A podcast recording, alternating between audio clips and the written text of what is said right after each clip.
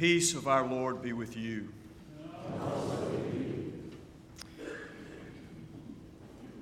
We went through fire and water, yet the Lord brought us out to a spacious place. We cannot say with certainty if the one who wrote those words in today's psalm was speaking of the literal fire and water through which the people of God had gone in the exodus from Egypt and the exile to Babylon, or if the psalmist was using fire and water as metaphors, images for some difficult struggle in the psalmist's own life, or both. But in any case, when the psalmist said, We went through fire and water, and the Lord brought us out to a spacious place the psalmist captured in a single simple sentence the way life often is for most of us. Most of us have found or someday will find ourselves going through what the psalmist called fire and water. Struggles which threaten to undermine and overwhelm us. Crushing disappointments which take from us our energy and our delight unforeseen, unimaginable changes which leave us exhausted, depleted, angry, empty, or sad. Great struggles which come to us not because they were sent to us from God or aimed at us by God, but rather because we live in a world where bad things happen. And if bad things can happen to anyone, they can happen to everyone, including you and yours, and me and mine. I completely understand the need which so many truly wise and wonderful people have for all of our sorrows and struggles to fit into a grand plan or a divine blueprint. It is a need I once had and strongly held to myself. And if the only bad things that happened in this world were benign accidents or natural deaths, I think I could have stayed with it for the rest of my life. But then one day it occurred to me that if I was going to say that everything that happens in life is part of a grand plan or a divine blueprint, then I would have to be willing to assign to the plan of God the most unspeakable acts of recklessness and violence. I just finally came to the place where I couldn't say that anymore because I didn't believe that anymore. If I believed that, I would have to be willing, for example, to say that the tragic death of little Kingston Frazier this week is somehow part of God's plan or the murder of those two dear and beautiful nuns in Durant last year. Somehow, part of God's plan, it'll all come clear to us later. Or the kidnapping of those nearly 300 schoolgirls in Nigeria by Boko Haram in 2014 and the subsequent three years of daily torment and torture those children have endured is somehow part of a divine blueprint. I understand the need that many of the truest and best people I've ever known have for everything to be part of an orderly plan but as for me, I have come to say what William Sloane Coffin said after the death of his young son. Of God's heart, of all hearts, God's heart is most broken.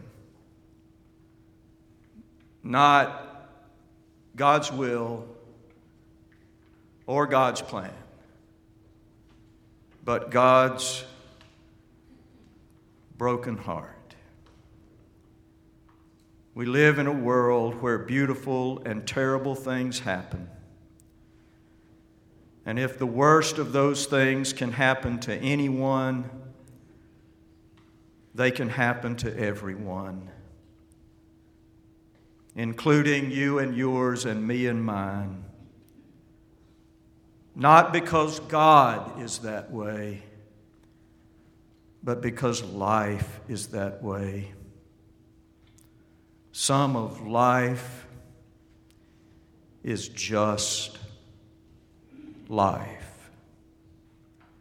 And life, as one wise soul once said, is awful and wonderful. And when life is awful, when, in the words of today's psalm, we are going through fire and water, the Spirit of God is with us to help us. In today's gospel lesson, Jesus speaks of the Holy Spirit as our advocate.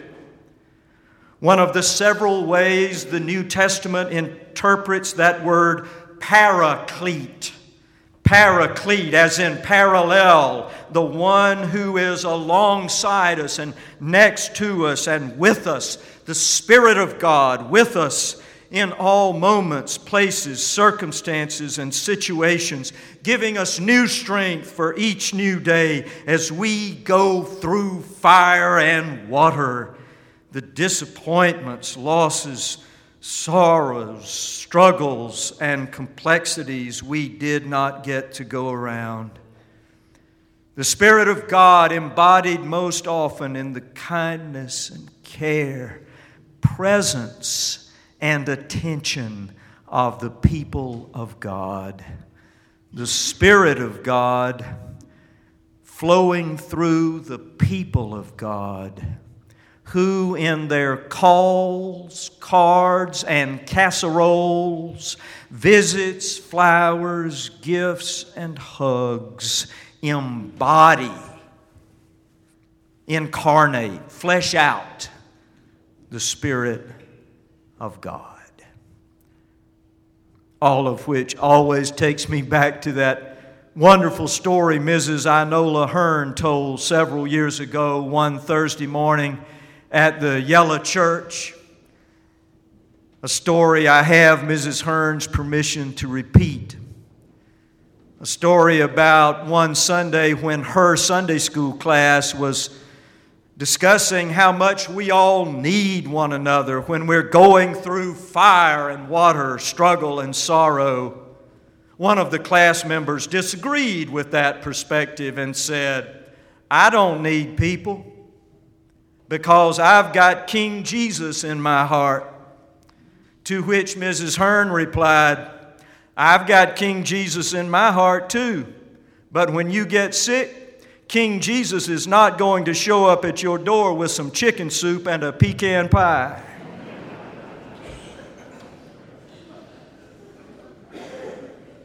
but the people of God will. Mm-hmm. And when they do, their kindness and care, their simple showing up will embody the Spirit of God. And the Spirit of God, embodied in the people of God, will help us to go through the fire and water of pain and struggle. And we will come out on the other side, perhaps even into what the psalmist called a spacious place, emerging from the pain with a deeper kinder, more thoughtful, and gentle spirit.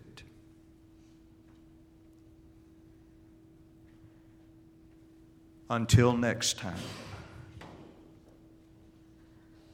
Because, as you know,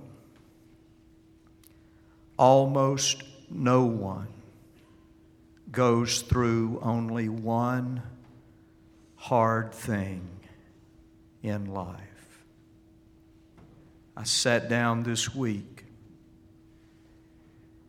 and envisioned all of you where you sit.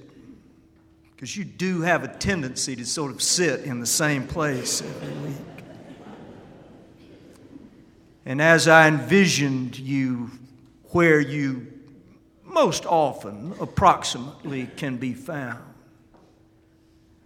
I tried to think of any of you who have gone through only one hard thing in your life. And I couldn't come up with anybody who has been through fire and water only once. And every time we find ourselves in one of those very difficult moments when the only way out is through, we do go through. With the help of the Spirit of God and the presence of the people of God Thanks be to God. We can